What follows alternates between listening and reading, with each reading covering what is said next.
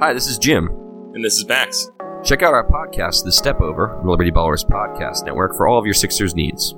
Player analysis, game breakdowns, who would look coolest in a headband, and more. Subscribe to Liberty Ballers podcast feed on iTunes, Stitcher, Spotify, or wherever you get your favorite podcasts, and check out The Step Over, a podcast about Sixers basketball. Mostly. You're listening to BSH Radio. Is this true? Live from the WIP studios in Philadelphia. The hockey team, the Flyers. And right here on BroadStreetHockey.com.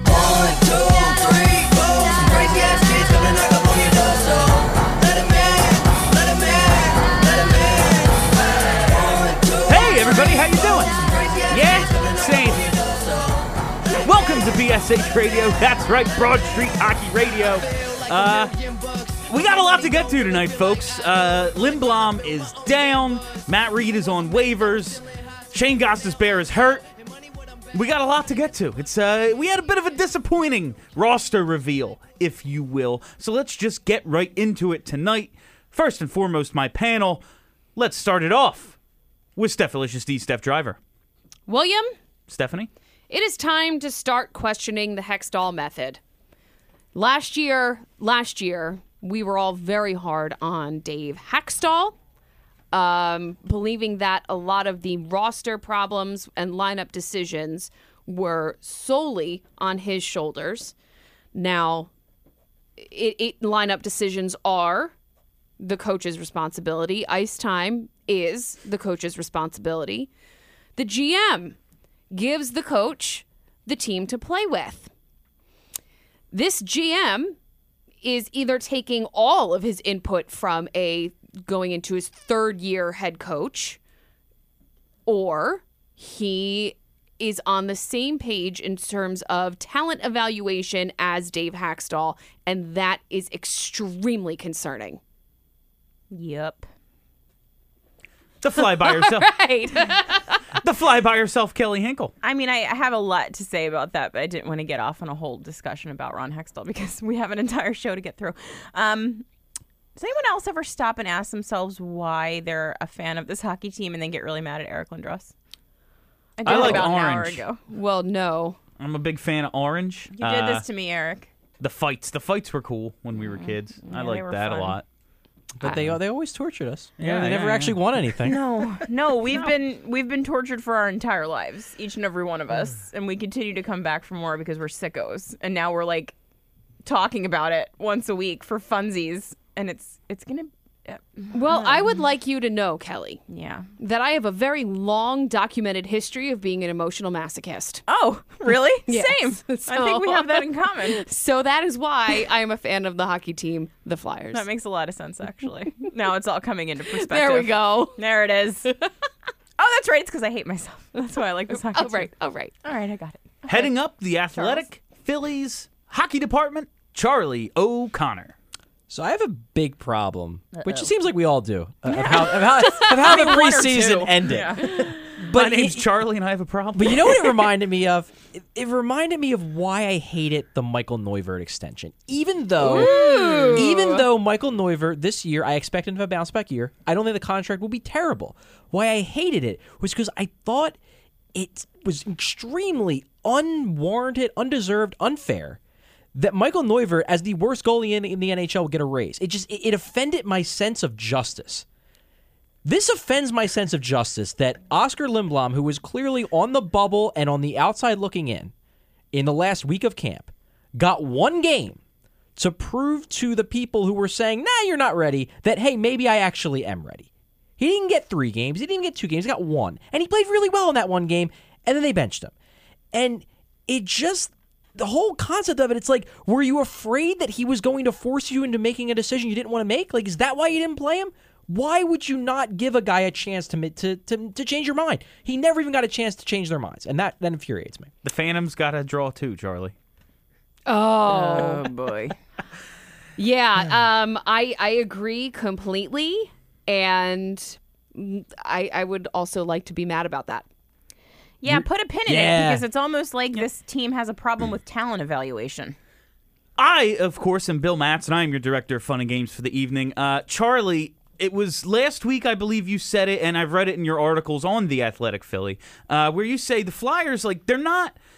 What they show us is what their plan is. They're not doing some crazy motivational thing. When they sit Vecchione and when they sit Lindblom, it's because those guys are further down in the pecking order and they get sent down, and you see that's what they meant to do all along.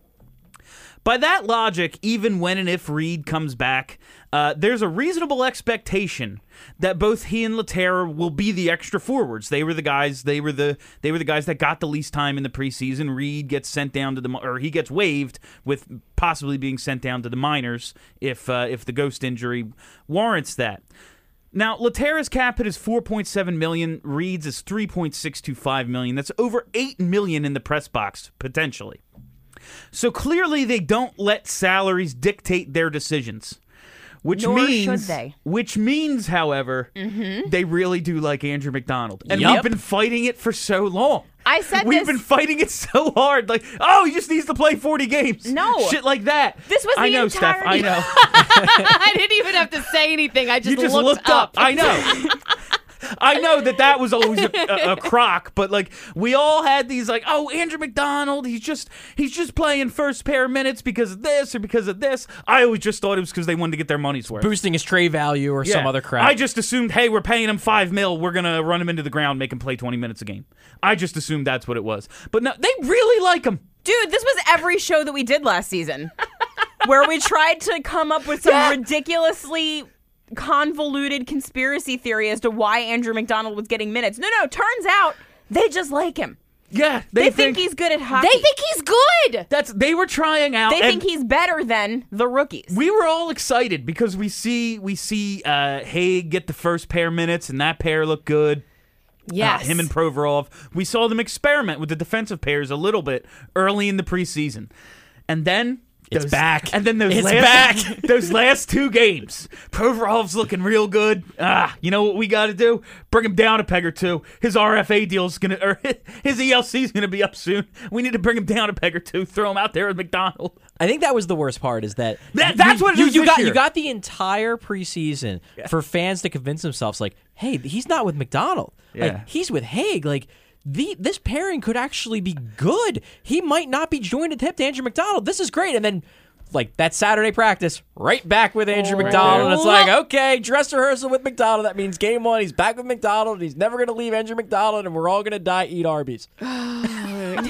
Eat Arby's. I think I'd rather die than eat Arby's. Eat Uh, Arby's indeed. Well, can can I can I just change the tone of the show for a second Oh my here God, because please. because we're No. we're acting like I know how we're acting and I I know how we're feeling as well. But but let's just take a step back. Let's put some things into perspective. Let's put on our optimist hats. Like we own them. They're just dusty. oh. Nolan Patrick made this team. Yeah, I but mean- that was gonna ha- like I, second No, overall no. picks make teams. Uh, yes, I and never had any doubt that he was making. The I team. did. I had a lot of doubt because I don't believe that Ron Hextall is God. I had a lot of doubt. It has uh, j- unless you're JVR and you just feel like partying a little extra. Like second overall picks make teams. we, we've discussed on this show that your whole narrative of JVR is a lie. if you believe it hard enough, it becomes like true. it's it's a lie. It, it's it's actually false. You got some some stuff on your face that I, I can't I can't deal with you right now. I feel like a man with this mustache. Okay, well, Just a should. man. Congratulations. A grown man. um so th- like let's actually talk about this nolan patrick who was the number two overall pick for the philadelphia flyers this year after they made the, their historic jump from 13 to 2 is going to play for the philadelphia flyers this season Here's a question though: nope nope we're being positive Who would it have been? If, if they didn't get him, you're looking at Jori Lehtera as one of your four centers. See, I don't know about that, I, and I think this is something we'll go into later in the show. But I actually believe uh, the more I think about it, the more I think that Lindblom would be on this team if they didn't get Patrick. Probably. Yeah, you made a pretty good case for that earlier uh, on some form of social media. we will get remember into that which. later in the show. Yeah. Uh, Yeah. I want to get into the no news. spoilers I want to get into the news of the day. Uh, if you you got my instant reaction, if you're one of our Patreon subscribers, uh, Matt Read waived today, placed on waivers. Uh, it has mostly to do with the potential Shane Gostisbehere injury. If he's out for an extended period of time, they're going to need to keep the eight defensemen around. We're going to see how it all shakes out. But what was your initial reaction when you heard Matt Read was on waivers? Um, a little unsurprised, but also a little surprised, if that makes sense. So, not surprised that this is the direction that the team went, but surprised that it was Matt Read. Does that make any sense? So I'm mildly annoyed that he got waived instead of Lehtera. Yeah, that's the one. I get why. Like I get that Lehtera hasn't gotten his shot yet. You know, yes, he's not going to play in game one most likely, but we haven't seen him.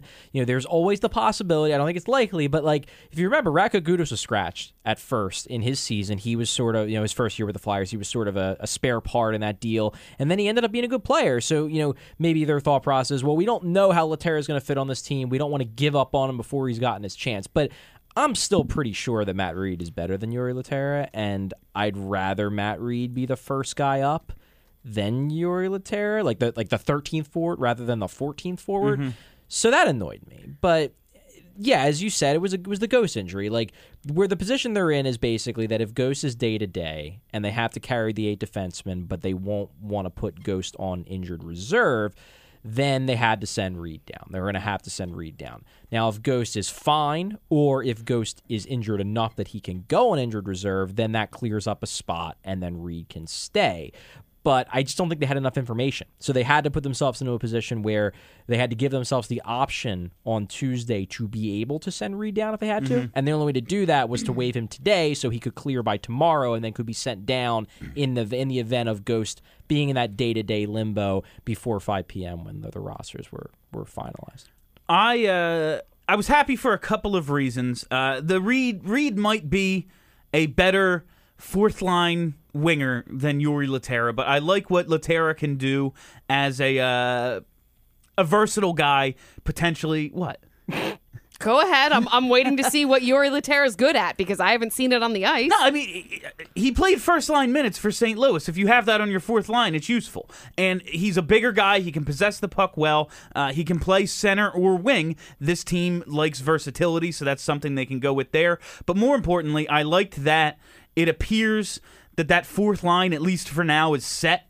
Yeah. With Raffl, Laughton, and Leier. They looked really good together, and I'm happy that they're going to be able to do that. And if they want to go, say they're on this West Coast trip and they really want to go with the whole size thing, they can throw Lehtera in there and do something like that. If Raffl works his way up into the lineup, Weise can drop down, and all of a sudden, like Lehtera and Weise centered by Laughton is a much different line. You can, I just, I see more versatility with that lineup than with Matt Read. But again, yeah, I, I like Matt Read, I do. But I think he could serve more of a purpose with the Phantoms if he ends up staying there for any amount of time because I, I just he was an undrafted guy who made the team out of camp and I like I like the mentor role he might be able to play with a Lindblom, with a Vecchione, telling them like, okay, these are the things that they're going to ask you to do in the NHL because Bro, I had to do it. Like I, I earned a spot out of camp as an undrafted free agent. This is what they're looking for. I like maybe what he could do if he has to stay down there for an extended period of time. But hopefully he does not, and the ghost injury is not serious. Oh god, that would be so bad if it was serious. Like I like Matt Read too, um, and I I definitely like him better than Jori Lehtera, but I find it hard. Like it, it's not ranking super high on the things that I'm worked up about at this point. Yeah. with everything else that happened this week. Like There's a lot of other I'm things. like, eh, Matt Read's going down. Eh, uh, whatever. I mean, okay, uh, yeah. Well, at first I was hard to- excited. At first I was excited because I was like, "Oh, they're going with eight defensemen," just like I said last week, and everyone told me there's no way that's happening. And I was like, "Oh shit, that's right. Ghost got hurt last night." Yeah. I totally forgot about that part. But yeah, moving forward, it'll be just. I like what they can do. Except for Lindblom, except for Lindblom not making the team, I like what they're doing at forward.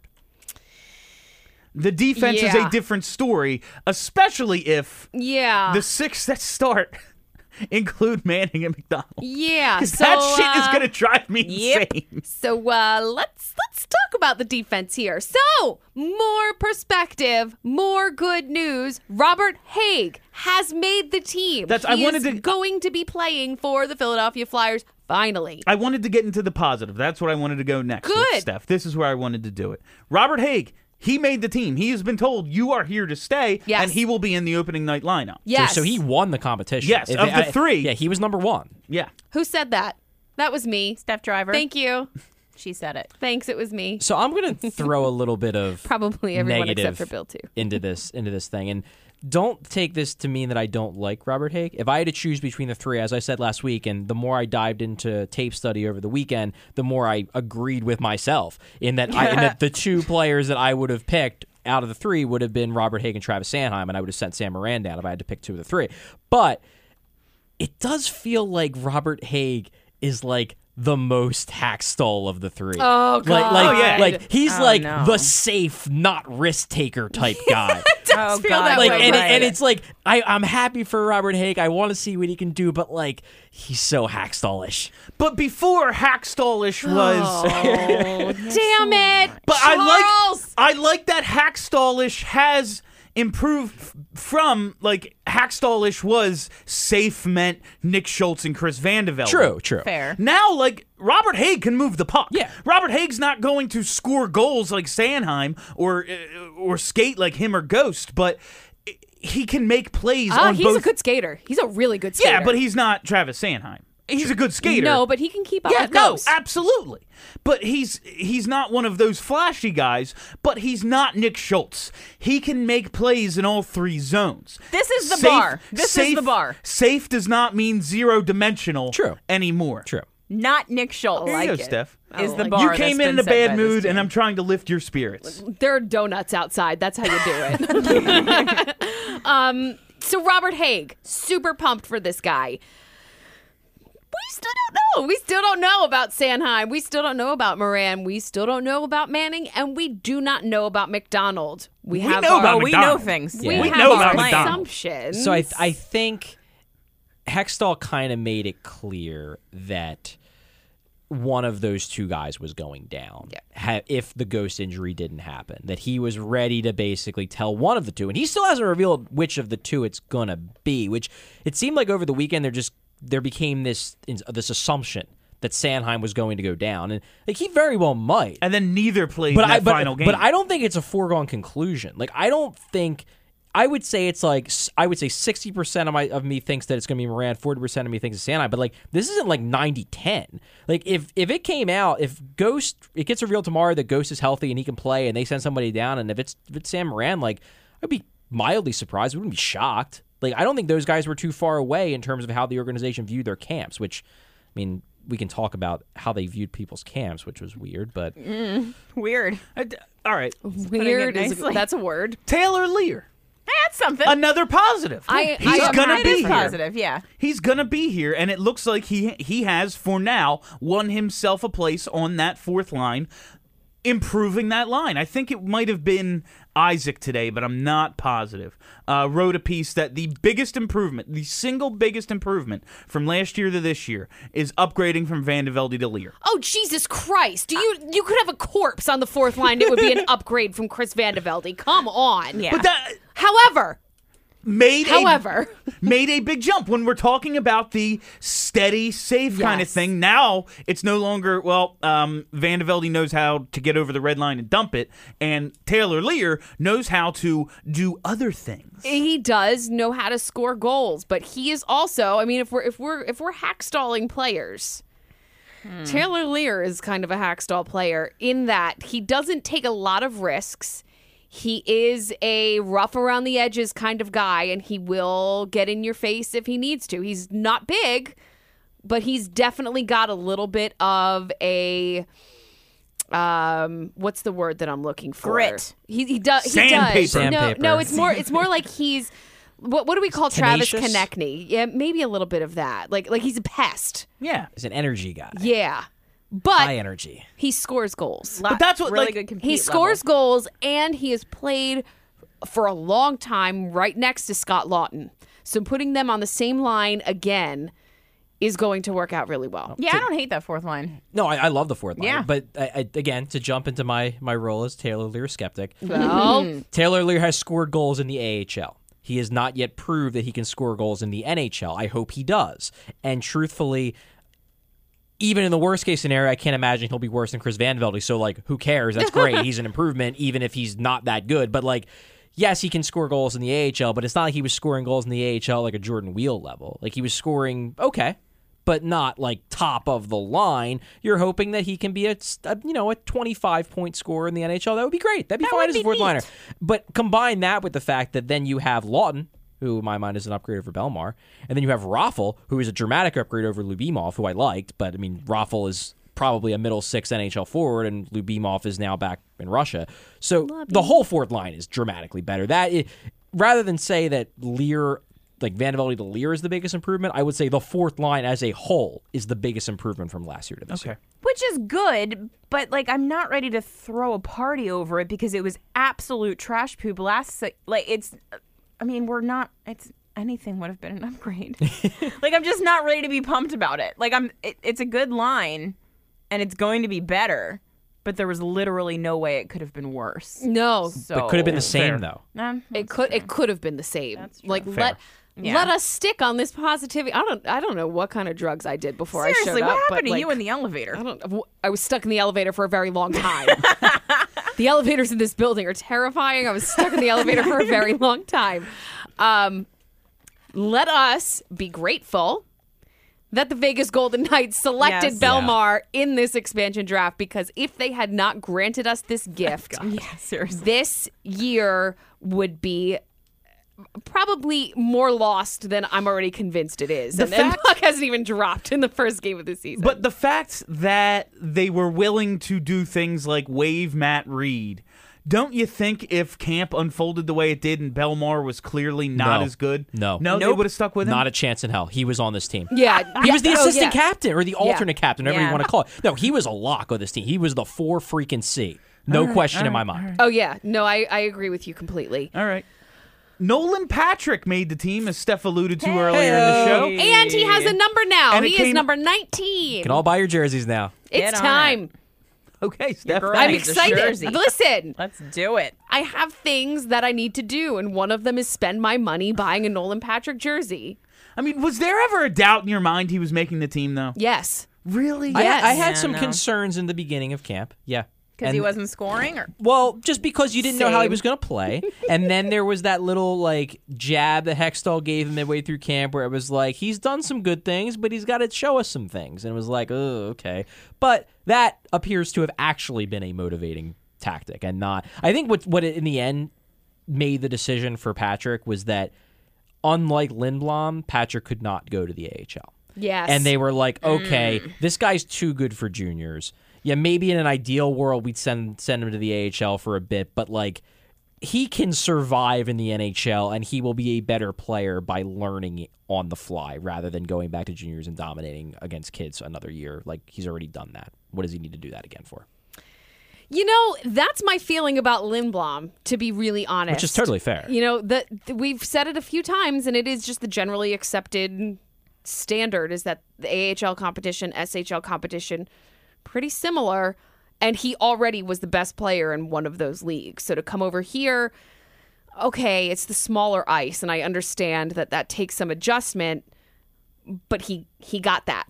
I've read that his game is better suited to smaller ice, though. Uh, Hextall hinted that they wanted they there was they felt there was an adjustment and that may have made him not as impressive as they had hoped in camp. Whatever. The point I will say that is against that is that Oskar Lindblom played a little bit in the AHL at the end of the season before he broke out in the dominated. SHL and was basically a point per game player. So like he's going back to a league that he already was really good in before he got even better. Yeah. So like I mean, I'm expecting him to do very well in the AHL. I, I am as well. Can I just for a second just you know what really gets on my nerves when people say things like it's not going to hurt Oskar Lindblom to go to the AHL. You're right, it's not. It's absolutely not going to hurt him at all. It's going to hurt the team. Mm-hmm. The team is not as good as it could be. It's for al- him being in the AHL. It's also not going to help him. No, it's not going to help him. He doesn't need to go there and develop. He doesn't need any goddamn seasoning. Like he's ready. Yeah. I, I mean, it could help him a little. I just don't. I don't think it's going to. Charles, we're being mad. it could, but I don't think it's it. going to help him dramatically. No. Um. Well, Say he's up here by Christmas. is well, all see that that was what I was going to get to that- next. That's, that's what I was looking at with Claude Giroux today. Uh, his age 20 slash 21 season, uh, he started out in the AHL, put up 34 points in 33 game, 34 points in 33 games, and got called up right after Christmas. I believe it was the 26th, and he has been here to stay ever since. If that happens, if he's up here before calendar year 2018, is all forgiven? Absolutely No. not. So, so these are my thoughts because I have been seeing a lot of people saying that. Well, they'll be up this season. They'll be up this season. Okay, great. So all that's saying to me is that you are recognizing that you know that they're talented enough to make this team. Yep. This is me recognizing that you are saying that you know that the team knows that they're talented enough to make this team. So why are they not making this team? Why why the wait? Because Yeah, you needed to have Jori Lehtera in the press box because you needed to have Valtteri Filppula uh, Dale On- Weise. at, at It's center. Weise. Like you you these are the fucking Dale Weise. these are the things that you needed to have as a general manager, Ron Hextall, knowing that there was more talent and and and possibly better pieces for your team elsewhere, but you had to wait for one of them to get knocked out by an injury. Like th- it's like the team is hoping for an injury. You know what? Either I, that or we're going to wait for the team to be so terrible that they decide to make moves. you so know, one of those two things. Or they give up on the Giroux to wing experiment, and now all of a sudden you have three scoring lines, and you need Lindblom to fill them out. But you wouldn't. They they have their top nine locked. But regardless, we'll we'll, we'll get to that. The the thing that I go back to with the whole well, we could call him up later and everything will be forgiven. I go back to Jordan Weal. And I go back to the conversation we had with Riley Cote in the summer. And I gave I, I set up Riley Cote with a question that would have allowed him to basically be like, yeah, we developed him. I asked Riley Cote, you know, did Jordan Weal benefit from being down in the AHL that beginning of the year so that when he finally got his call up, he was really ready to kick ass? And Riley Cote, granted, he was not part of the organization anymore, so you could say whatever the hell he wanted, but that made it even better, was like, no. He was ready at the start of the year, and it was stupid that he wasn't on the team to begin with. And when he came up, he would have done that exact same thing in game one that he did in game 60. And I look at it the exact same way with Oskar Lindblom, where, you know, is it going to hurt him to be down there? No. But if he comes up in game 40 and then has a really good final 40 games, my thing isn't going to be, oh, well, that was that 40 games of development that made him great. It was, well, they could have been doing that in game one. Yep. So why was he sent down? Well, because Ron needs to have people like Dale Weise on his roster. it's it's Role it- players, Ron- William. gets back to that goddamn Weise Intangibles. signing. Sandpaper. I just hated grit. it so much at the time because it didn't make sense. And now it didn't make sense, but it was whatever because you know remember remember when I He was wasn't mad? nearly the Hold worst on. player. It was on this show. It was on this show. Remember when I was mad that the signing happened because it was keeping guys down like Taylor Leier. Yep. And Charlie, you know, as the Taylor Leier skeptic said, "Well, is Taylor Leier even an NHL player? Taylor Leier today is an Turns NHL player, No, that's- and Dale Weise being on the team last year kept him down in the that's AHL. the issue. Was it was Boom. it was Leier and it was Weal last year, and those weren't like highly touted guys. Weal had a nice camp, and we are all like, he kind of deserves to be here, but he gets sent down, and you go, all right, how good is he really? He had a nice camp, cool. But now it's Oskar Lindblom, the guy we've been salivating over for three years. So we really, really want to friggin' see him, and he's going to be in Allentown, where I don't even know if they have cameras. they do.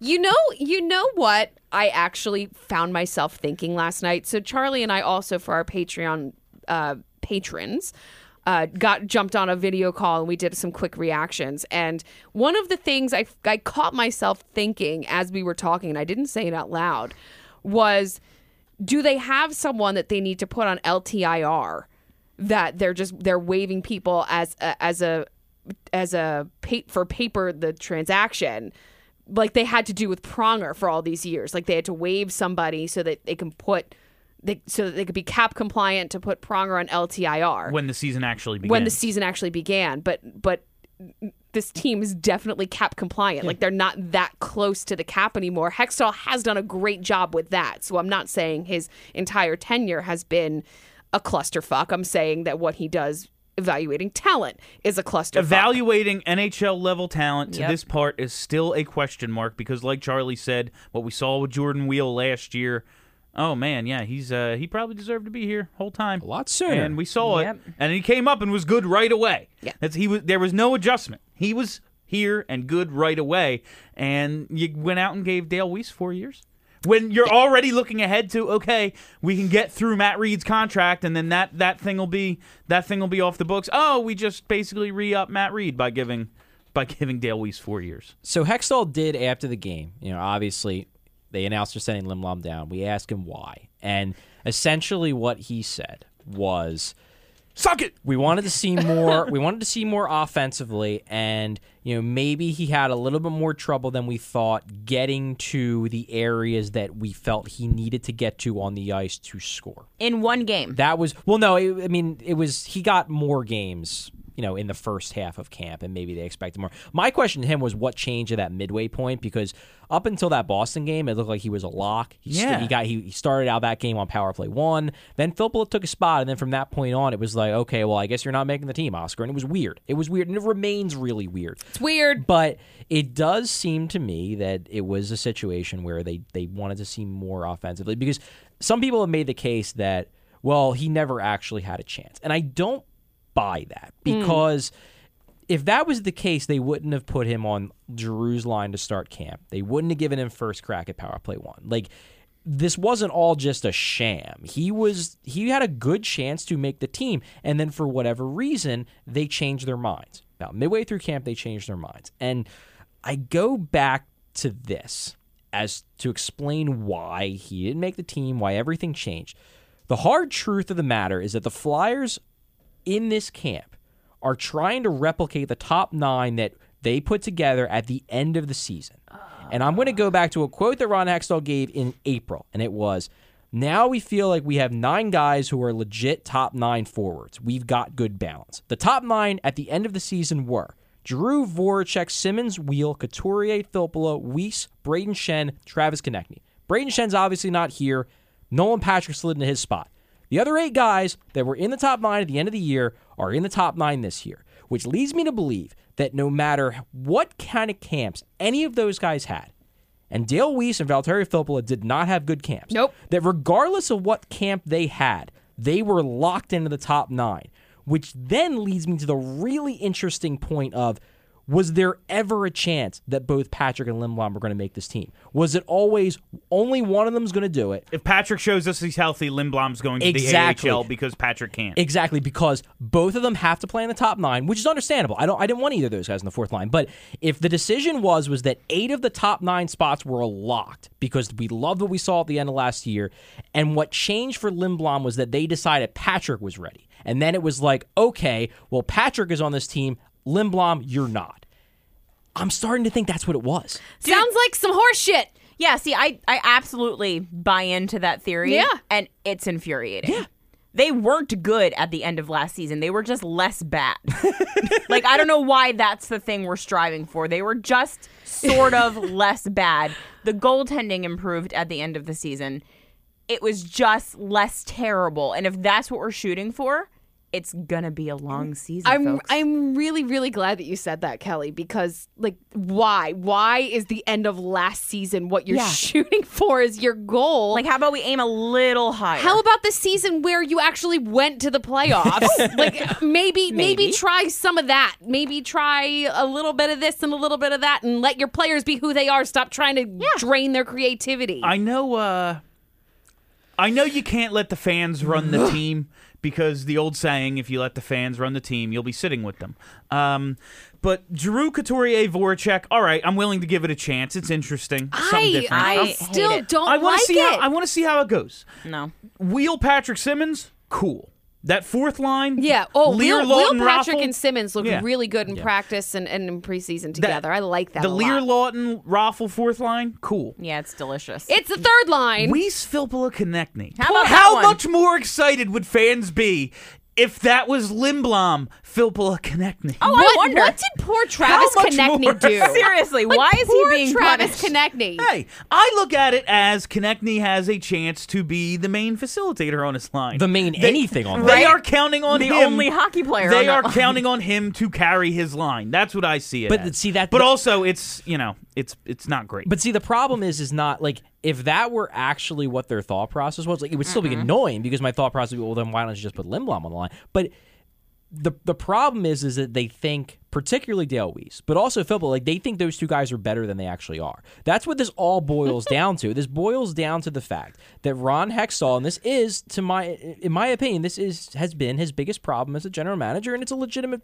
cause for concern, is that he overrates the abilities mm. of the vets. Mm-hmm. Mm-hmm. Dale Weise is absolutely absolutely seems like he's an example. Andrew MacDonald is an obvious example, and now Brandon Manning is becoming an example. All right.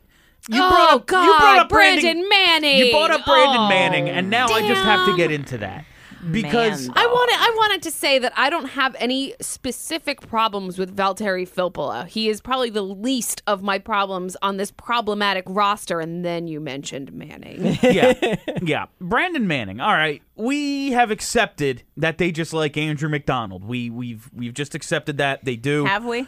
Well, I guess he's a veteran. we're medicated. So. Yeah, no, I mean he had. They do. It- Yeah. I don't accept it. I don't accept why they do, but I accept that they do. He's a veteran. Whatever. They like what he does. I don't know.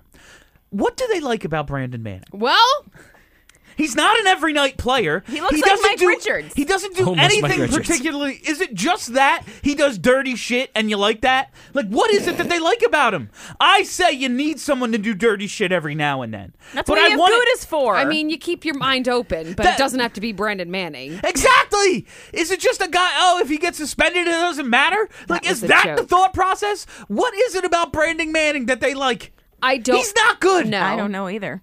But I have the same seventh- question about Andrew MacDonald. I watch Andrew MacDonald play hockey, and I'm like, what are you seeing, professional hockey evaluator of talent, that I am not seeing? Um. hmm, and the numbers aren't picking up. Yeah. yeah, I don't. I don't have that answer. Neither the nerds nor the eyeballs see this one, boys, and somehow you see something. So what is the thing? The only thing that I could say about Brandon Manning is that they see that he's on a very small contract and they don't really care if he sits in the press box.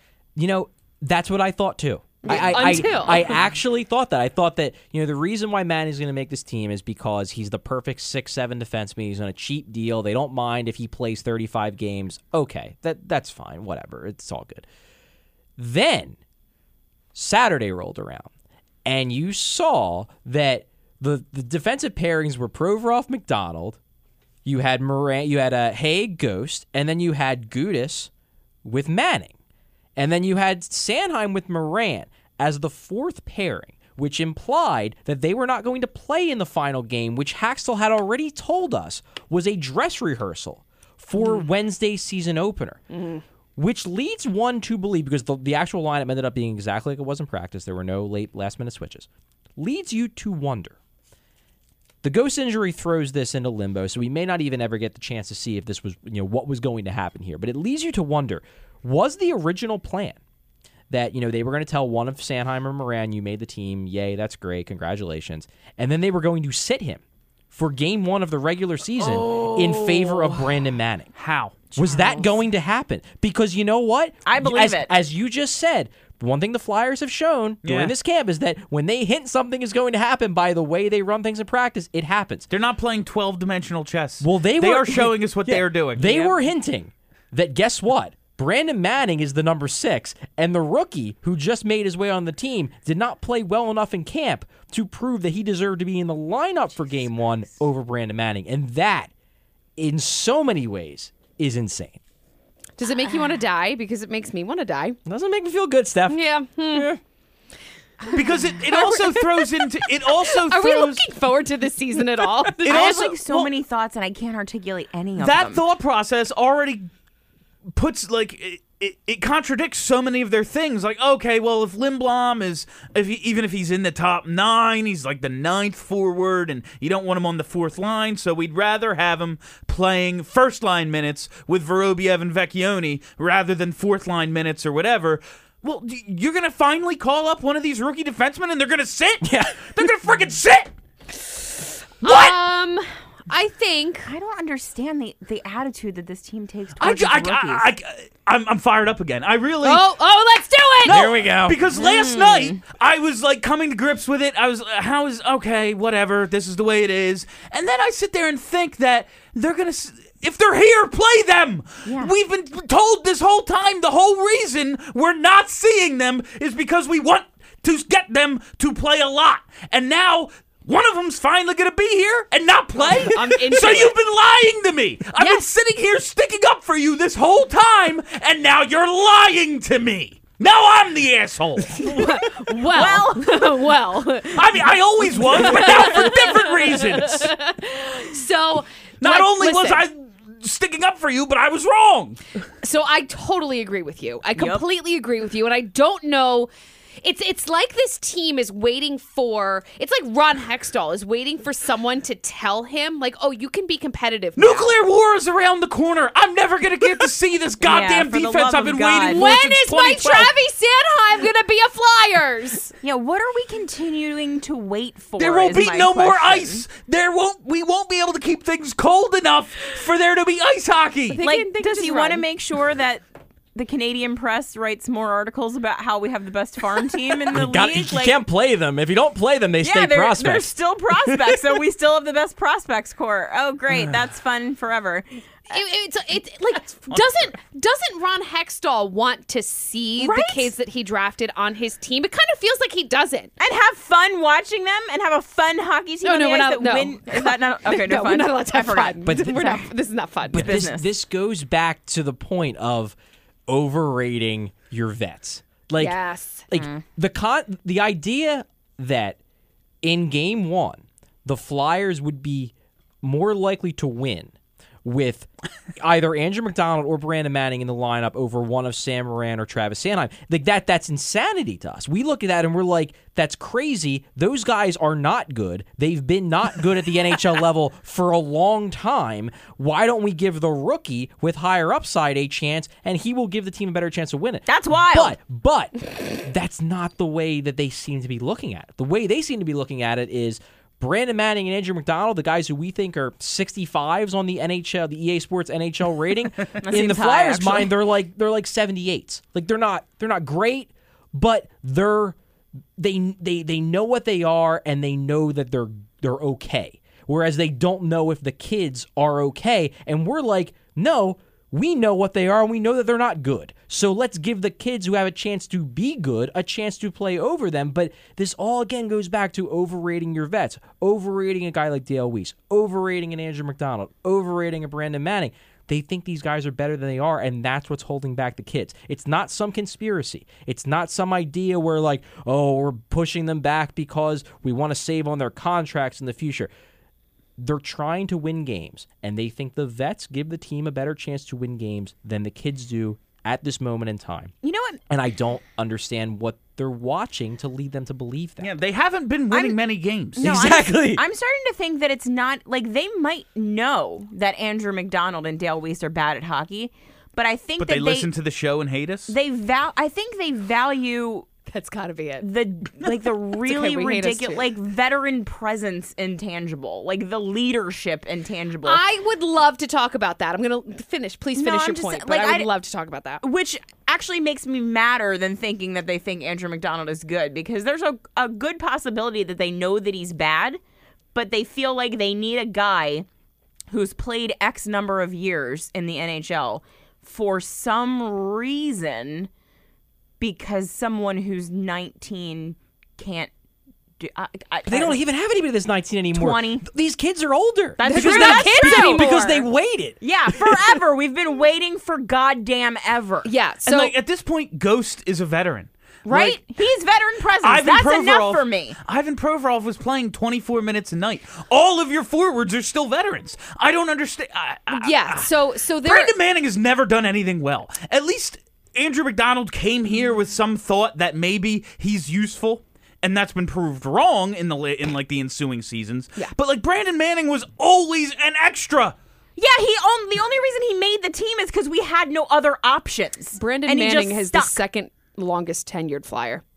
That, that's a thing. Any- Anyway, okay, Steph, I, One want time. I, want to hear this Yeah. this explanation. Oh, about the veteran leadership. Yes. yeah, yeah. I'm excited to hear this. one. So the way that it's it's generally decided that you are a veteran hockey player is if you've been through a round of the playoffs. Even if it was your rookie year, you've been to the playoffs. You now have perspective. You are now a veteran. You have played hockey at the highest level, the NHL playoffs. Right. So even if it's just one round, you are a veteran. So to say that there's no veteran leadership on this team outside of, well, let's just even say the defense, like that's a fallacy because you've got Ghost, who is now mid 20s, has been playing in the NHL for three, it would be three years. He's been playing pro for actually going in his fourth year.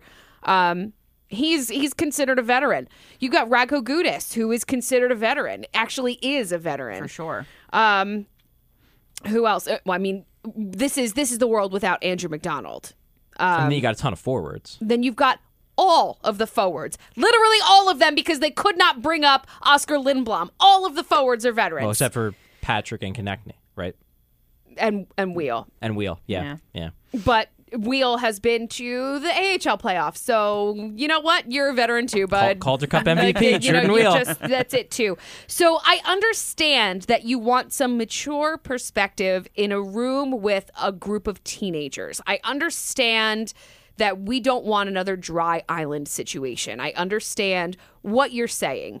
I am going to say that it's bull. Yep. And if you believe that you need veteran presence on the ice to keep these boys in line, then you don't have a strong opinion of the coaching staff, which I agree with you. So we're on the same page there. But I don't think that you need veteran leadership when you have super talented guys and there are other veterans on the ice that that are going to give them direction. I don't think that you need that. Maybe at the AHL level, you need someone to to be dad and to help them deal with getting called up and getting sent back down and, and all of the the little things not, well the big things that will break your confidence but at the NHL level you're a professional now like this this is it this is the game if you need mommy and daddy to hold your hand you're not an NHL player Who's the uh who's the third captain? They haven't announced it yet. Your mom. Um, they have not announced it yet. It's actually interesting that you bring that up because I assume they would announce it already, but they have maybe they'll vote before game one, you know, tomorrow. I don't know. Uh, but yeah, you're right because Bellemare's not here, so they don't have a, a third captain. I just looked at their roster to see if it just like kind of slipped in as we were, you know, discussing prospects and stuff all summer. Maybe you know they gave No. it to Voracek or they gave it to no, Gudas I mean or there, there, something. there, there would have been tons of But articles. yeah, yeah. Tru- truthfully, and like I'm honestly just rooting for this for for the humor of it. I, I really want it to be Andrew MacDonald just because of how Charles. infuriated the fans will be. Oh Charlie! And also, like why do also, you hate me Also, Dibs, because Dibs reaction show. because Dibs Patreon reaction show. All right, you maybe can just maybe that contributed to Vegas wanting him, wanting Bellemare. That he had the A That he had the A oh, leadership. well you so you think you think that the team giving No, Andrew Mc- oh, oh, oh no no no no no no no! If they give oh, him, Oh, okay, if I they was- give him the I A, went- I went it's too not, far, I went it's too not far, because of some far. plan, but I'm saying that it could it could unintentionally make him more attractive in a trade. Y- No, you- no, I Entice think someone. Hold on. This is something else I want to talk about. So I play in the Broad Street Hockey Flyby from time to time, and I was in there today because I wanted to see how the the general public was feeling about about all of the, the nonsense that has gone down. Because I know how we feel because we've been yelling about it for the past 24 hours. Um, so one of the things that was mentioned was you've got to play Andrew MacDonald to showcase him. no. No, everyone So knows me, he's bad. Let me tell So. you, you can take a poop and you can roll it in glitter and you can put a spotlight on it. It is still a poop. It's a glittery poop. It's a glittery poop, but it is still a poop. Still smells and, pretty bad. And Stinks. showcasing does not work for that reason. For a bad player? No. The worst. The Everyone, best- look how bad he is. The thing he would look best doing is sitting in the press box. Right. He's a pretty handsome dude. I bet he looks good in a suit. The best way to showcase him is not playing him. Yep. Yeah. But then, again, this just goes back to this goes back to something that fans like fans really and I I get Yeah. it. I really get it. But fans want to believe that the general manager and coach of their team Are like, not idiots. like don't have diametrically opposed views of the players Mm-hmm. than they do. So they concoct these like these convoluted schemes to explain why they're playing players who the fans think are bad. And I, I always go back to this like the simplest explanation is usually the right one. And the simplest explanation is that they like these guys. They, they, They like like them. That's yeah, No matter how much like, Hextall might have loyalty to Hakstol because it's his hire, like if Dave Hakstol doesn't win, he will eventually be fired. so if he's playing Andrew MacDonald for some reason other than winning games, it's going to work against him. He honestly believes 22 minutes a night for Andrew MacDonald is the best way to go about winning games given his current roster. Woo! That's what he believes. All Yay. right. And I Let's can't- go the Flyers. all right, let's move on. I just I I uh, So Oskar Lindblom didn't make the team. Uh, he was replaced on that first power play with Val Filppula, who appears to be getting that first crack at the Brayden Schenn slot position. How long will we call it the Brayden Schenn spot, by the way, until Un- un- until the until the time. next Until person Lindblom's gets in it? no until until they get someone to replace him that is good. Like right. we called It was the Hartnell we spot call- for a while. Yeah, it was the we- Hartnell spot. Exactly. yeah. We called it the Hartnell spot until Schenn started scoring goals, and then it became the Schenn spot. But like until we get someone in that spot who scores goals, maybe not at the degree that Schenn did, but is a weapon, it will remain the Brayden Schenn spot. what did they see out of Filppula to like him there, other than just being left-handed? That that's it. It, it, it, I think it's that, and it's um, I think Hextall, Hextall or Hakstol. I want I think it was Hakstol said after the game that he liked Filppula's ability to help on entries and puck retrieval. And and, and, and to, to be totally honest with you, like that, can skate, he can create entries. Both of those things do make sense. Filppula is one of his best attributes is that he's a controlled entry machine. You know, even in his brief time in Philadelphia last year, he led the team in controlled entry percentage of the offensive zone. He rarely dumps the puck in. And he's not a bad skater. He's I would say he's an above average skater. He's not as fast as he used to be, but he's better than he the, he's better than most, and that will help him retrieving pucks. So those are two positives always just go back to the fact that the guy in the slot, his primary role is to score, is to shoot the puck and score. And Valtteri Filppula does true? not shoot the puck much at all. His career high in power play goals was six. That seems good. in 2013-14 playing on a power play with Steve a guy Stamkos? named Steve Stamkos hmm. and hmm. Victor Hedman. Oh, hmm. Uh, And he had he didn't even they really play much in the slot. I think, think yeah, so. no. yeah, we we, we asked him at camp and he said he's mostly used to playing lower. You know, more like along the goal line or on the half boards. I, if I were to use him anywhere, I thought he had a chance to crack power play one if they move Voracek Yeah. in the slot I and seen that. move uh, and move Filppula over to that far side opposite Giroux uh, along those boards. But the fact that they put him in the slot, I just don't see it. Uh, and I like, I like Filppula say more than Charlie does, but I don't like him in this position a little bit. Yeah, it just doesn't make sense to me. Like the whole concept. He's of, a facilitator. Yeah, the whole concept of putting a passer in a shooter's role. Like, yeah, I guess it's theoretically possible it could work, but it seems unlikely. And I mean, I mean, Lindblom seemed to make seemed to be a fit. Obviously, he's not on the team, so that's not there. But like, I'd even rather have Raffl there than than Filppula because I think he's got a better shot. I'd rather have Laughton there, even though they would never do it because they just they just they just got around to recalibrating him to think he's not a scorer. They're not going to put him on power play. But from a skill set standpoint, I like his skill set better there than I do. They just spent an entire season beating Scott Laughton over the head, telling him you're not going to be on a power play unit. exactly. You are not going to score goals Yeah, unless you work So- really, really hard for it. Why so do stop. they just like hate the idea of Raffl on the power play? I don't know. I know. I think I know why they hate the idea of Raffl on the PK. Is it too soon to be concerned about the new power play coach? Well, no, I I actually think it is. Power play two looks good. Power play two looks much better. Yeah. So so I've really But liked what I've seen there. low bar. Like, Yeah, I they could not have gotten Improving worse. on that would be if they score five goals this year in 82 games. But no, I, I like I like the initial things on Knoblauch. It's just that power play one where you have Filppula and it's just a weird it's a weird fit. But the thing is is that if in the end if we go six games then power play one hasn't score. like they're gonna try somebody else there. Oh yeah, So if Filppula his name's going to be Oscar Lindblom. Yeah, but like if well, that'd, that'd be cool. But like if Filppula sucks there, he's not going to stay because Yeah. you know how important power play one is to this team, and they won't be able to accept that the unit just not scoring. Even if the unit scores, but he's not involved, they may move him off. So that you know, compared to the Lindblom situation where that's just like Jesus Christ, why is he not on this team, and why is Dale Weise in the top nine? Like this is more of an annoyance than like something that I'm really angry about because I do believe that like by necessity they will they will resolve this if Filppula is just bad in the role. Yeah, the other four guys are either going to just make up for it or he's going to get moved out. Yeah. That's it's going to go one of two ways. I don't see him sticking there. It just doesn't seem to I mean, if he's good, he'll stick. Yeah, but- I just don't But see he's it as. I don't see it as a fit. Hey, I've been wrong before, guys. Never. is this true?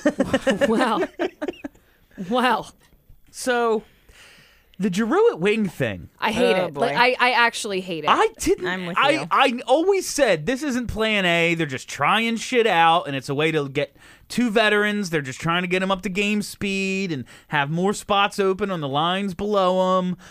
But no, it appears to be It's a thing. Giroux. Who knew that the scoring winger that we needed with Giroux and Voracek this whole time was Giroux? Giroux, Giroux, Voracek. yes.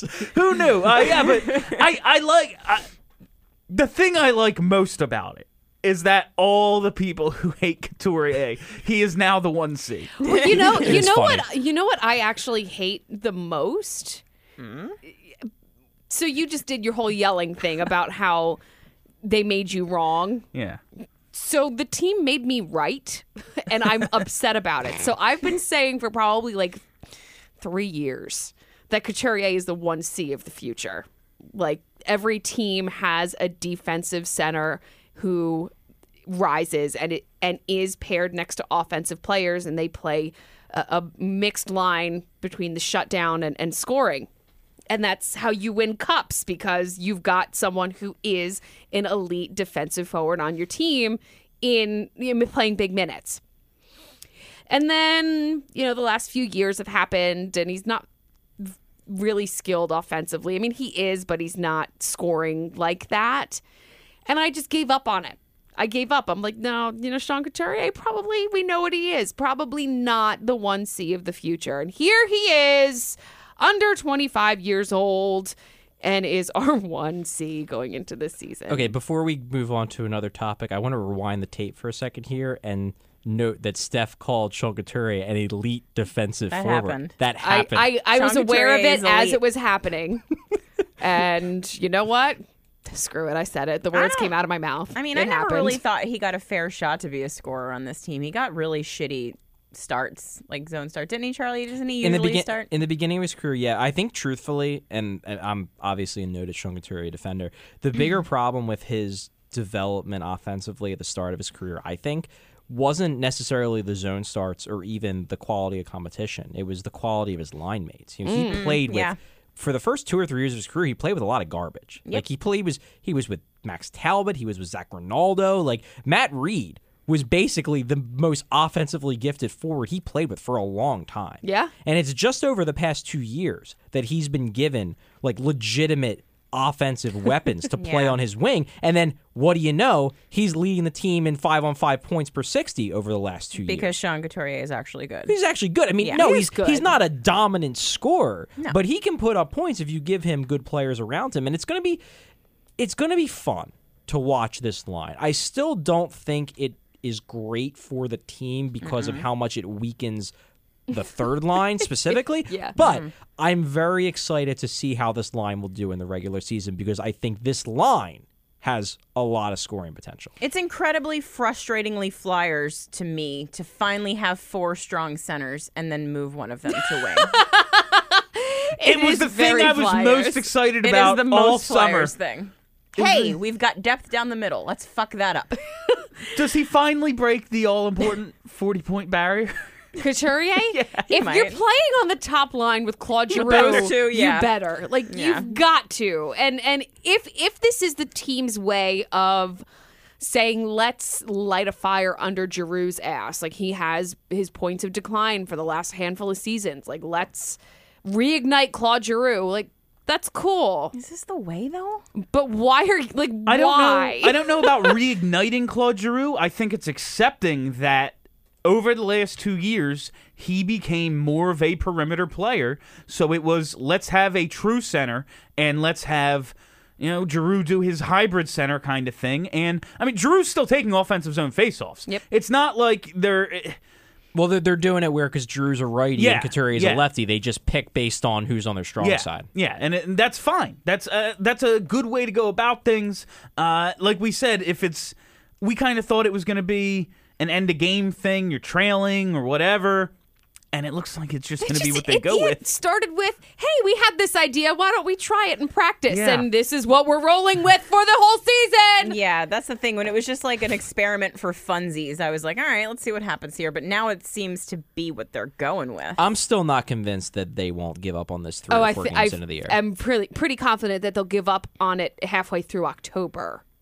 You mean And after we drop the first five games? Oh yeah. yeah. Well, let's look at this calendar. So, San Jose, Los Angeles, Anaheim, mm. Nashville, no boy. Washington. Well, that is a rough start to the season. Florida though. So let's say by mid October that that's might be a win. That's the win. and then we've got Nashville, folks. and then we've got Wait, they played Edmon- Nashville twice in October. Yes, they They're do done with, with they're done with Nashville before Halloween. I mean, at least at least they get them while Ryan Ellis is hurt. Yeah. That- Yes. that's a That's positive. good. and Yeah, then that's true. Edmonton and Anaheim again, Oh boy.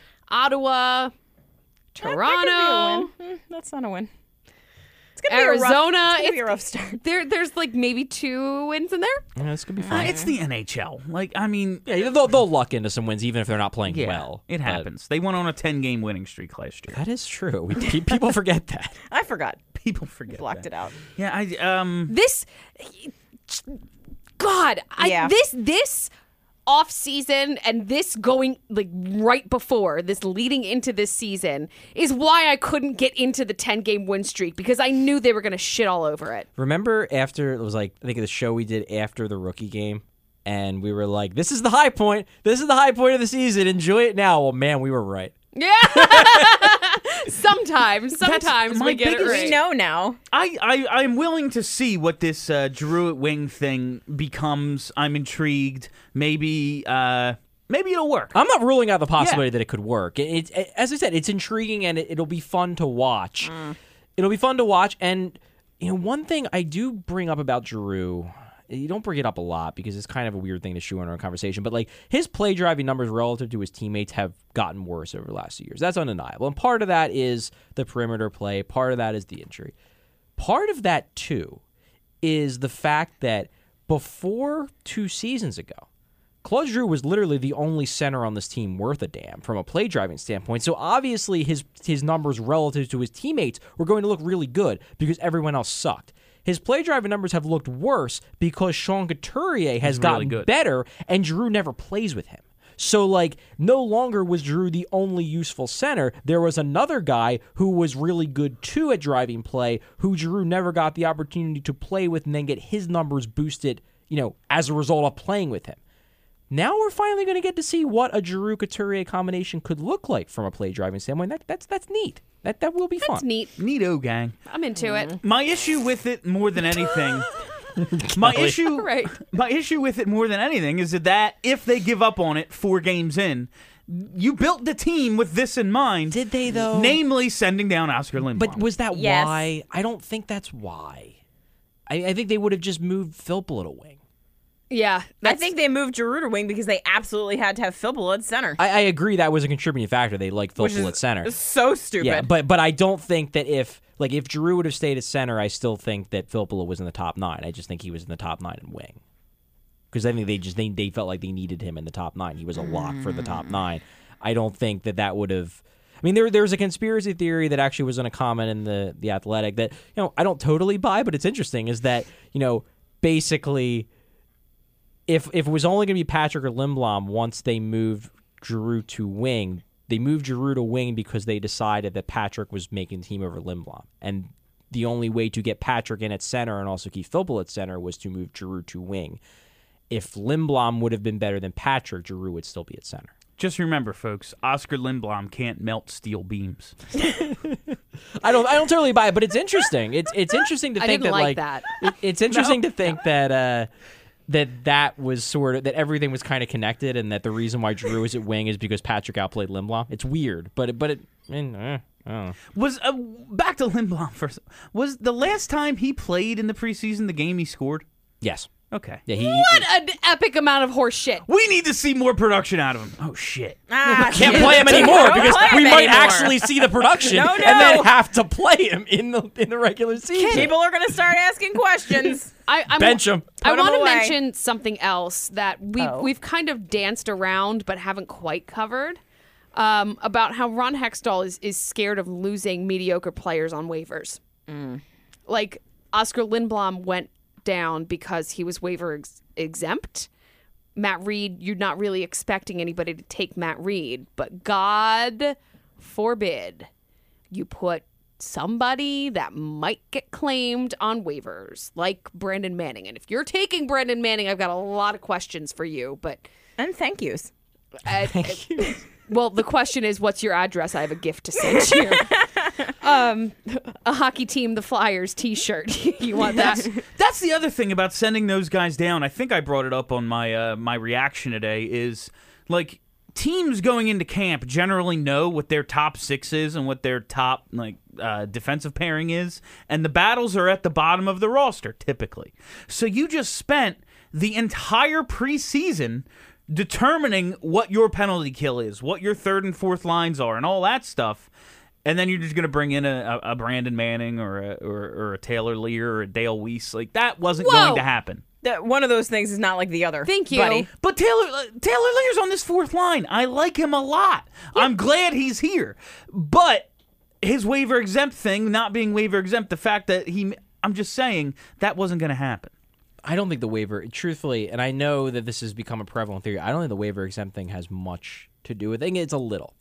Maybe it had a little bit to do with Brandon Manning because I do believe that he had a slight chance of being picked up. And but but I think Matt Read getting sent down shows they're getting waived shows that like they're not terribly concerned about vets about sending vets through waivers. I think the idea that that the reason why Brandon Manning and Andrew MacDonald are still on this team is because they're not waiver exempt. Like, no, the reason why they're still on this team is because the team thinks they're good. Like, let's not Ew. like it, we Yep. we keep trying to use the waiver exempt thing as like, oh well, they just don't want to lose assets. Like, that's part of it, but they also want these guys on the team. Yeah, assets they think are valuable and yeah, good. like That's the problem. All comes back to that. I'm just ah God. The the conservative approach I can get behind. I can get behind being conservative with with your tiny draft picks, with your with your little babies. I can be I can get behind being conservative. I cannot get behind 4 years Yeah, we've been conservative. like like four years of is this guy good enough? Is this guy not good enough? Okay, he's more talented than players we have now, but we're still not going to play him. But he's still going to be a prospect.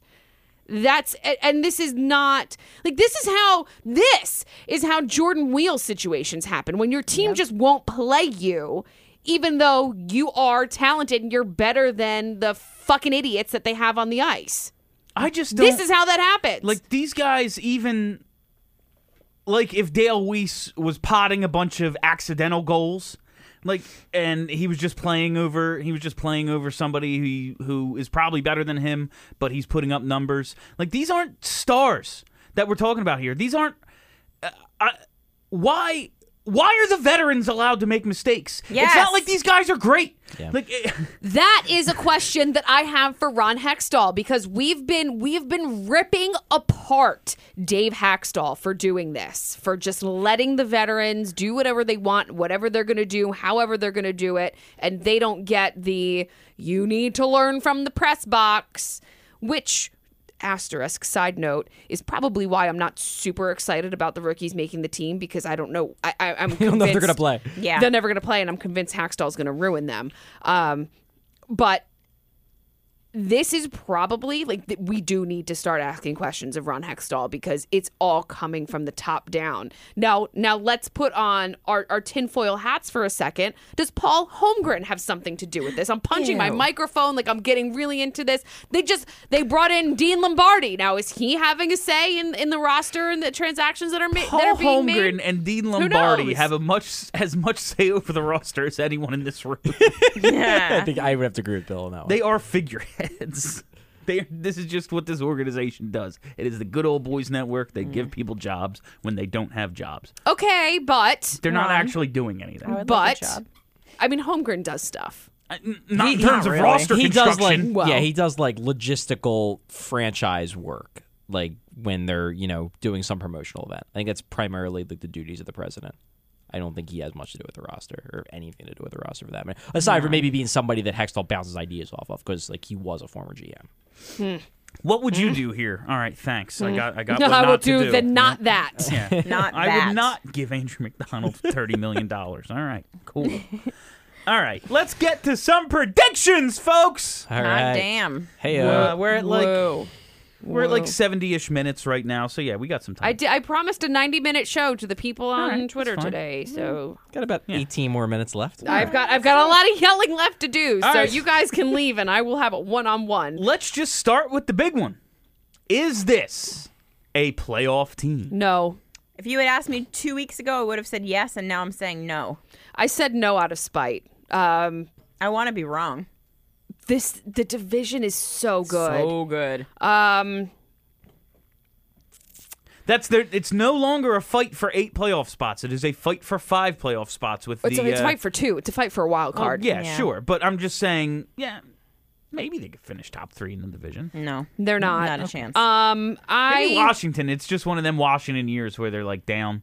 Ovechkin's pissed because he doesn't get to go to the playoffs you know the what? or the the Olympics. I'm let's let's just we're we're gonna play optimistic. Let's say yes. Let's say they're the, the final wild card spot. Yay. to, to to do a jumping off point of what Kelly said, if you would have asked me this two weeks ago, I would have said they're not going to make the playoffs. And you asked me today, I would say they're not going to make the playoffs. so I no, I don't. I Think, I, had some hope in me. I think they will be better. Dead now. Like I think they are a better team this year than they were last year. I think they will probably finish with a better record. The problem is, is that I think Carolina will be better. I think Thanks a lot, Eric. the Islanders will probably suck. I, I I'm not especially optimistic on the Islanders because I think they're kind of a mess right now with everything going on All in their franchise. place. But I think Carolina has improved more than the Flyers have, and Carolina finished basically the exact same point total as the Flyers did last year. So Carolina's gotten a lot. yeah, better. so I, I think Carolina is is made more improvements in the offseason than the Flyers did, and I don't think the Flyers caught any of Pittsburgh, Washington, New York, or Columbus. So I would put the Flyers, let's say sixth in the division, which would be one spot out. Mm. Do Bill? you think that? Hmm. Hold on. Hold on. No. Hold on. What's up, Kelly? Do you think that there are things that could be done differently that would make this a playoff team? That's a good question. That's That what I was trying to trying to think. So that's when you said if 2 weeks ago would would I have thought this you did think that it was a playoff team. What was different 2 weeks ago? I thought that the defense was going to consist of all three of the. I mean, maybe foolishly, but I thought that Sanheim at that point on the bubble was playing his way onto the team, just based on what I was looking at. I thought Lindblom was making the team, just based on what I was looking at, Okay. and I, I don't. I don't know, like j- the bad decisions have put me back into that framework That's- of last year where right. it's like we're just going to keep making shitty decisions. That's Just- that's what it is for me too. It's just, it's the mindset. It's not necessarily the talent that's on the team. Yeah. It's it's the overall mindset and direction of Yeah, we're going to keep making these bad management decisions, and Yeah. they're going to put the team at a disadvantage. Yeah. Just so, for reference sake, uh, last year the Rangers got the first wild card spot with 102 points. Toronto the second wild card spot with 95. Flyers finished with 88 points. Yeah, I, I, I'm kind of thinking they're going to be in like that 93, 94. You know, they'll be there. They'll be battling. It's not like they're going to be out of it, you know, a month before the end of the year like they kind of were this past year. I think they'll be in the race. It's just, and and it's an interesting question you guys had about what would make you call them a playoff team. And I honestly, I don't think anything would. But I would say that had the Flyers went with three rookies on defense, and went with Lindblom, it would make it so their their upside is higher. Yeah. Yeah. Right, right now, this is you know this is a medium upside team that could have been a higher upside team had you thrown rookies in. Because like I don't know if Oskar Lindblom and Travis Sanheim and Robert Hagg and and Sam Morin are going would be good off the bat. I don't know if But Nolan Patrick is going to be, but maybe. What I do know is that I know that Andrew MacDonald and Brandon Manning Right. and Dale Weise will not be that good. Right. So it's I'm more certain of where the Flyers are going to finish if those guys are getting playing time than I am if you're giving rookies with pl- giving rookies playing time that have higher upsides. Maybe their maybe their downside is lower, but their upside is higher, and it's more plausible to me that the Flyers could overachieve if those guys are better than the average rookie, which they could be. But if you're running with, you know, the just okay veterans that you seem to be okay with, then the chances of you exceeding expectations they, they go down a bit. Yeah, we know what we're getting. So the the the thing that I want to disagree with um, is just that starting all of the rookies would have ended in a different um, outcome. Only because, yes, we know that they're talented. Yes, we know that they're more talented than the guys who are currently playing. But there is an NHL learning Oh, curve, and we There is. definitely we definitely saw it with Provorov last year. It took him not very long. I mean, it was a handful of games, and it was like, maybe like three or four. But there was a learning curve, and, and Provorov is, as far as I'm concerned, a superhuman. So it would take longer. It is going. There are a handful of rookies already. It's it is going to take longer for them to reach their true talent level in the NHL. I- so I- it's not yeah. going to be immediate. But I think there's also like a. a cu- I'm sorry to cut you off. you did. You cut I'm me sorry. off. I did a bill. You you cut me off. Sorry. However, I would be very happy to see them together right now because this is the team that is going to make a cup push. So you start getting them used to each other as soon as possible. You start growing that chemistry now. and going with the full young lineup, it is acceptable to miss the playoffs. If you tell me, okay, you know, we're going to go with the veterans because we think, you know, they give us the best chance to win, then you better win. yeah. Like you're telling any, okay, any That's a really good point. So we're going to go with the veterans who have just as much of a chance to make the playoffs as the young kids. Both teams are probably going to miss by like you know, 6 7 points. What is the point of that? I just- But here now now let me ask you this question. Ke- Kelly's been trying to get her All right, point. go out. ahead, Kelly. I was just going to say that I think that when you make the decision to bring a bunch of rookies into your lineup the way that Toronto did, you're setting a tone for the season. You're setting a tone that says that first of all, I believe in these kids, and second of all, I believe in the potential that they have. You let them go out there and you have fun. And I think that I mean, you and I, we watch Toronto probably closer than most people do, and I think that we saw that. And I think that the mm-hmm. playoff push that they made had a lot to do with the fact that they have incredibly talented rookies. Yep. But we have talented rookies too. Yeah, we do. And it was a lot of letting them go and saying, go out and have some fun, kids, and see what happens. And that kind of attitude that surrounds a franchise, I think makes a difference as opposed to saying, no, no, no, we need to be safe. We need to make sure we have veterans. We want we don't want anything to get too crazy. I think that it's like an attitude adjustment that needs to start from the top down. And I think that it makes a difference. And until that happens, you're just I think I forget who said it. You're just dipping the toe in the rookie pool. You got to jump in. Yeah. So remember Ghost's rookie year? Yeah, I was going to bring that up too. That was fun. It's fun. Was That, was, a lot, of fun. Yeah. And then Dave Hakstol decided, no, you're not allowed to have creativity. You're not Don't allowed do to take that. risks. I mean- and you're not allowed to do anything fun anymore. we we can debate what caused Ghost rookie year, but or Ghost sophomore year, but the the point I wanted to bring up about Ghost here is is back to goes what I said about upside. You know, Steph, you said that you know rookies are probably going to take time to develop. They're not going to jump in and be great all right off the bat. And and like you know what, probably not. But sometimes they can. Yeah. And Ghost is a class example. And this is what I'm talking about about upside. Let's say you bring Travis Sanheim in. You know, there's maybe a 10% chance that he blows up and is a phenom and can just skater circles around everybody and has a ghost year. And then there's maybe a 60% chance he's just okay. And then there's maybe a 20% or 30% chance or whatever that he's, you know, not that good and he gets sent down kind of blows up. There is a 0% chance that Andrew MacDonald has a wow year. Yeah. There is Yeah. a 0% chance that Brandon Manning has a holy shit, he's the next Shane Gostisbehere year. Like, this is what I mean by upside. The rookies bring that possibility. Yes. The veterans, they Yes. don't. Because All right. we know what they are. We don't know what the rookies are. They could be bad, but they bring the upside, the possibility that they could be good, which makes the team makes their their variance higher. Which you know, when you're a long shot to make the playoffs, sometimes increasing your variance isn't a bad thing. two things uh, I think contributed more heavily to the Flyers uh, not qualifying for the playoffs last season than anything else. Five on five scoring and goaltending. Yeah, Yep. They br- they bring in Brian Elliott.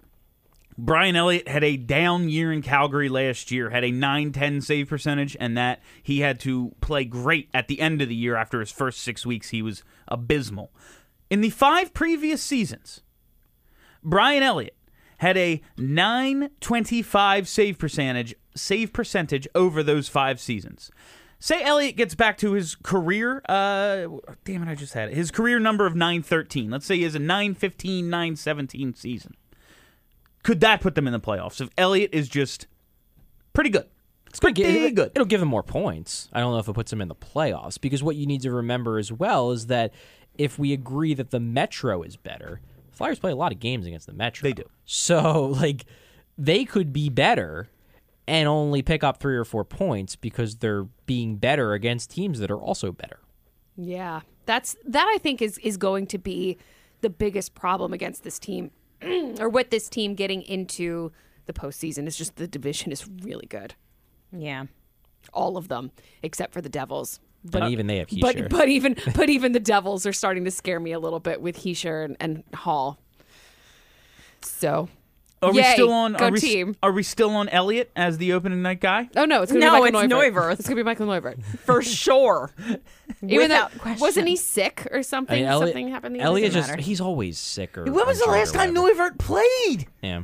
Prop his dead, lifeless body up in the net. He'll be starting. He played a preseason you. He played game. preseason games, but When? he, he missed that This one season. He yeah, played he played. A, he played a couple. I know. I'm just like, don't you need a little like? Maybe. How do you just throw a cold goalie in on opening night? Well, if you're Dave Hakstol and you think Michael Neuvirth is awesome, then who cares? He's Who just cares awesome. if he's cold? Has not played a game in 20 games. Oh, you're going in. in Let there, me buddy. pull Steve Mason so you can play. Yeah, it's going to be Michael Neuvirth. Statistical leaders predictions. Uh, I guess Wayne Simmonds is the clubhouse leader to lead in goals. Think anyone overtakes him? Drew. No, no, it's Shut up, Charlie. it's Simmonds. Claude Giroux, I'm doing it. Yeah! Let's do this, Kelly. How wild He would that like- be? He had like 12 goals last year. it was well, 14. he's on the wing He's a wing now. now, Charles. What if he just totally winger. What if he just totally transformed his game and he's a scoring winger? I mean, it'd be now? amazing. it would be I- really cool. Career I have been revival. calling for a bounce back for Claude Giroux for six months. It's happening.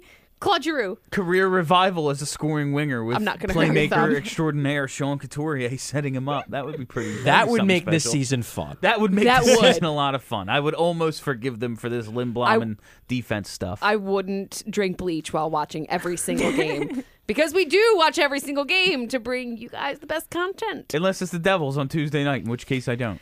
No, no, those, I those will are this year. games. I'll watch the Devils no, on we'll- we'll, Tuesdays. we'll give those to Kurt.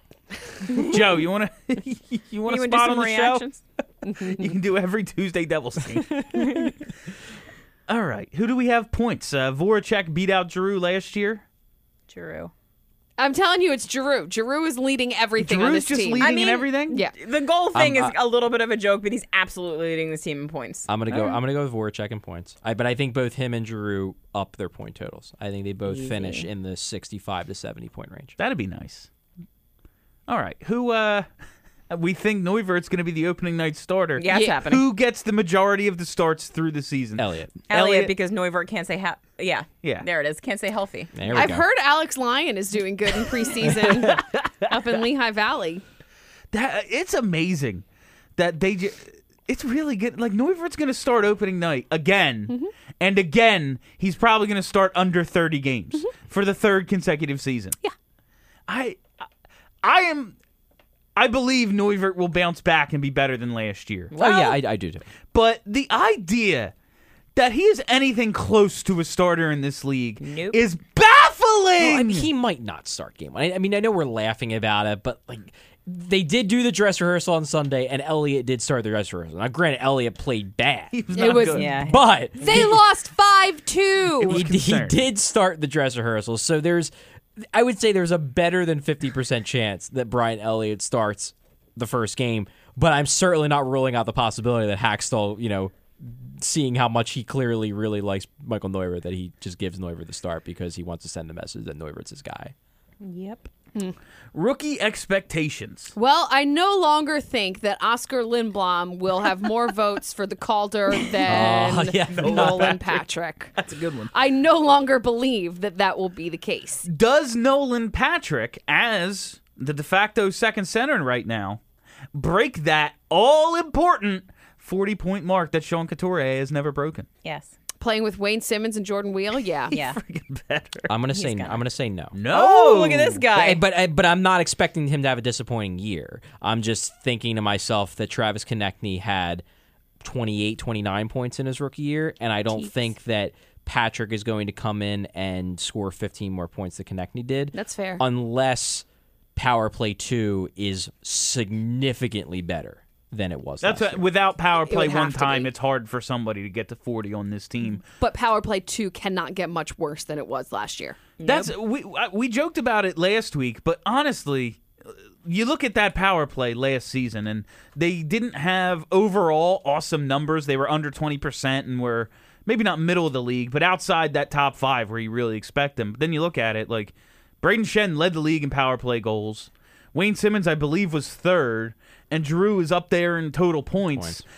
They have Shane Goss to spare. They have Jake Voracek. How is this team not like a top five power play team? Oh, the second power play never Oh, it did, it did nothing. And and another thing I'll bring up with Patrick, and again, hope I'm wrong, but we talked about this in the summer prior to the draft. Like the guy does not usually play full seasons. Like I'm ex- Yep, I'm yep. expecting him to miss ten or so games. Oh, he'll and be in the press box. and that well that that's possible. No, if he plays, if he plays sixty-five or seventy games and gets forty points, there's something to be really oh, excited. Oh yeah, about. no question. Except for the fact that, oh, is this really who he is? A guy who only plays sixty-five or seventy games? Mm. But, But I, he, he but appears yeah, healthy yeah. right now. No, he got I- through the preseason. He looks good, and I'm just saying, like, I just sort of expect him. It's his first year. He's 19 years old. He's not fully physically developed, and he comes with an injury history. Like, yeah, I'm expecting him to, to get banged up at some point during the year, and that cuts down on his ceiling for points. when do we see Oskar Lindblom? December. Well, when we go to Lehigh Valley and watch some games, and um, then we can see our Travis Sanheim too. I'm, I'm gonna say November. I'm gonna say it's a it's a ghost esque call up. Somebody, a couple guys get hurt. He comes up and he doesn't leave. You know, there really weren't that many injuries last year, were there? Um, and they had some. Couturier missed a fair amount of time. Uh, Raffl missed the end of the year. The you know what it was? The big names aside from Couturier didn't really Yeah. get hurt. You know, Ghost didn't get hurt. Giroux were played injured, but he didn't miss any time. Voracek, Simmonds, like the big names stayed healthy. Yeah, I'm just trying to think of why we didn't see more phantoms on the team last year, and it's because they didn't didn't need them. Yeah, Leier got his annual handful of game Handful. call up. yeah, because and- Read got hurt. and that Read and was- Couturier were hurt. yeah, and that was pretty much all we really saw last season. Uh, when do we see Travis Sanheim? I'm still not convinced that he's not making the team. like I, I, I'm, I'm serious. Like Yeah. as I said, I still think I, I think Morin's the favorite, but it would not blow me away if Sanheim is on this team. When do we see the other one then? That's an interesting question. Let me say on the record that if Hextall and company come out and surprise us, and like it would have to be a a blow the roof off the barn kind of shock. Um, I was kind of expecting something like that to happen during this show and us not see it. I think Jagr signed during the show, didn't I- he? He signed earlier. I saw that was Oh, about was to it get done, Maybe but it was wasn't official. Yeah. Yeah, it was official now. Calgary. So Van de Velde's if if if if they they shock the hell out of us and we we need to be resuscitated because our hearts have stopped and send down MacDonald and and You're or adorable. Manning and keep both of the rookies. I, I I will never doubt Ron Hextall again.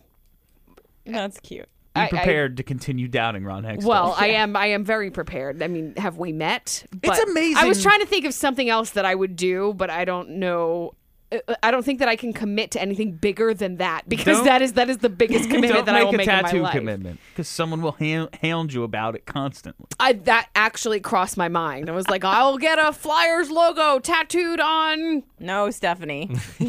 and then I didn't. Thank you. I Good made call. I made a bigger commitment. All right, so if Sanheim is the guy, I have no idea. I, I don't know what it's going to take except for an injury. Yeah, catastrophic injury. And it would it would have to be it would have to be a big injury because it's not like they're just gonna pull Andrew MacDonald because he's pay, playing like a pile of crap because he is a pile of crap and they like, haven't done that yet. that- that's just how it goes. I, I don't know what it's going to take other than a long term injury, and it would it, it would have to be a long term injury too because Manning's still sticking around. and it would have to be to the right person. Like, I mean, Yeah. I'd say right. That that's probably not the right word to put, but like, like the reason why I think Lindblom comes up quicker is because I think Lindblom. Number one, I think Lindblom's Fits. going to be very good in the AHL, so I think he's going to make a strong case to start. And then I believe that Lindblom is the next guy up if a top niner gets hurt. Whereas if you look at the kids, like let's say, okay, for example, let's say that Morin is this is the the final rookie defenseman that makes the team. Sanheim goes down. Okay and let's say Radko Gudas gets hurt. I don't think they bring up Sanheim to replace Radko Gudas because of roles. Right. Whereas if like if Ghost goes down, they bring up Sanheim. But if if a guy who doesn't play Sanheim's role goes down, like MacDonald or Gudas, the way like, Ghost came up to replace Mark to Strike, replace Mark they Strike. needed somebody Yeah. to run the power play. Like it's gonna. I think it might take a little bit longer for the defenseman who gets sent down to come back up because he'll need the perfect storm. Mm-hmm. Whereas Lindblom, I think, just needs like someone to, to show that he's good. Yeah, show that he's good in the AHL, and then someone has to get Mm-hmm. hurt and he'll come up. Mm. That's fun. This is a fun show, guys.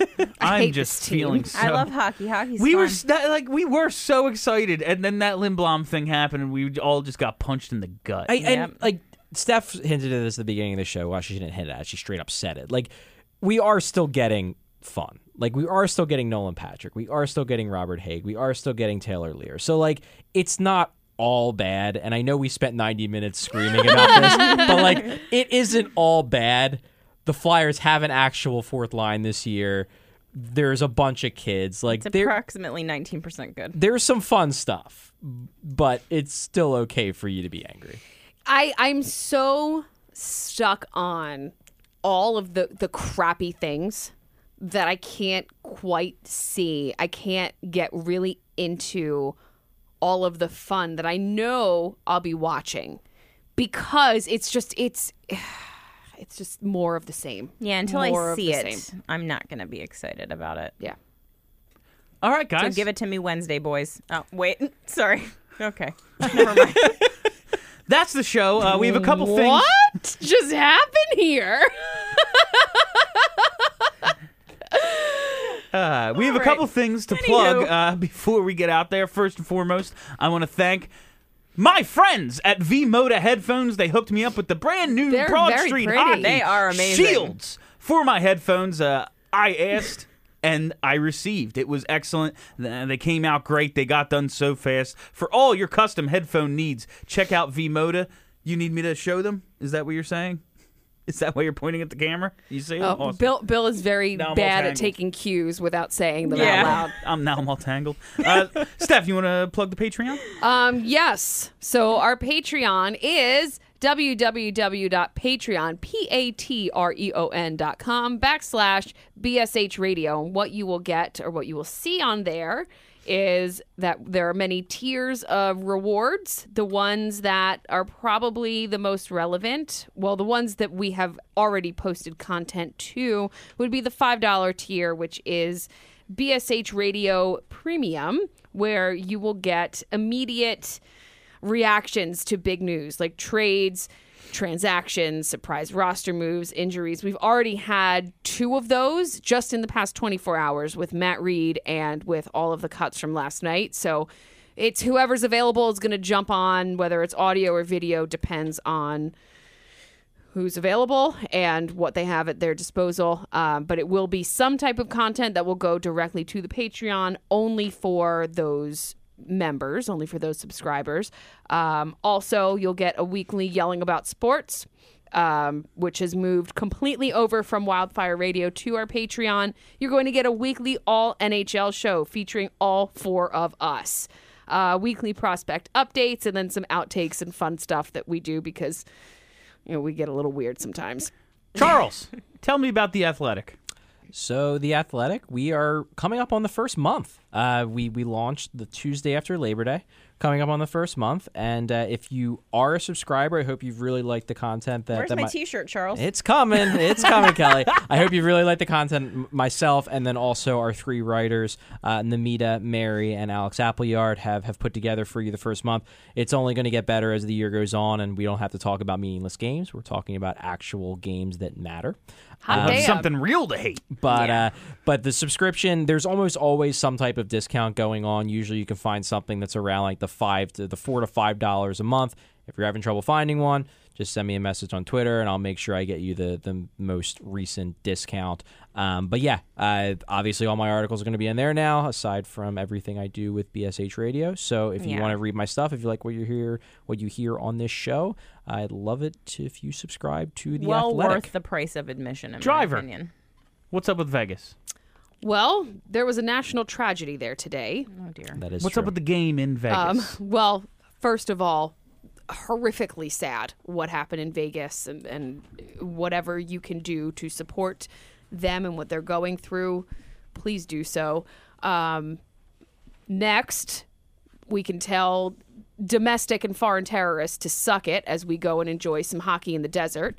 That they're not going to scare us away because Broad Street Hockey is going to Las Vegas. We have nearly 600 people who are Flyers fans Hot going diggity damn. That going is with us crazy. to Vegas in February. Oh my god. So it's it includes there's full packages. You can check this out on broadstreethockey.com. Full package includes round trip flights, two open bar parties. One is a watch party for the Coyotes game, which is the night before, um, and one is a pregame party where Broad Street Hockey Radio will be performing live, a live show from this open bar location. No lookout, folks. Right before the Flyers Golden Knights game.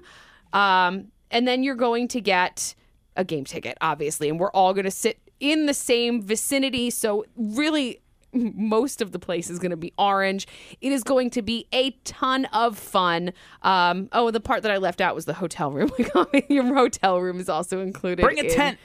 your hotel room is included in um, the package. It's at Paris, which is right across from the T-Mobile Arena. It is going to be a really, really good time. The desert in February is kind of like what it's like outside now. It's it's really a, a good temperature. It's nice to get away from whatever we're dealing with here in terms of ice and snow. It's it's going to be a lot of fun, and I, I highly recommend everybody sign up for that. Finally, I have to tell you to please check out Steph Driver and myself this Thursday night at 5:30 on TCN. We will be making an appearance on the 700 level show with Marc Farzetta. It is going to be a good time. It re-airs again at 10:30. But hey, that's during the Flyers game. So check us out. It's going to be a fun pregame show, and then you can get right into the Flyers. Big thank you to John Barchard and 94 WIP. We could not do anything uh, we do without them. They are a huge part of what we do here. That is all the time we have for you on Broad Street Hockey Radio this week. Have a great week, Philly, and happy birthday, Frank.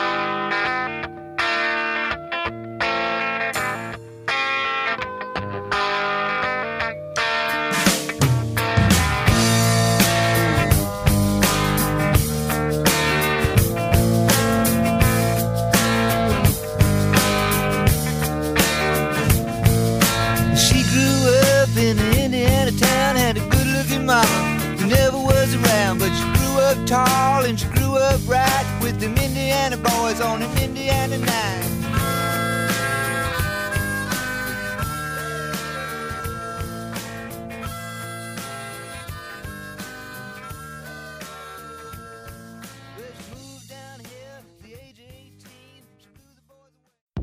I'm Michael Kist of Bleeding Green Nation, and I invite you, gentle listener, to join us for the best analysis of the Super Bowl champion Philadelphia Eagles in the business. BGN Radio provides you with the most informative preview shows, and the Kist and Solak show dives deep into all the scheme and X and O details you could ever want. Plus, discussions with the industry's brightest minds, including former NFL players, and press conferences from the Eagles coaching staff to keep you up to date and informed every step of the way. Subscribe to Bleeding Green Nation today. Fly, Eagles, fly.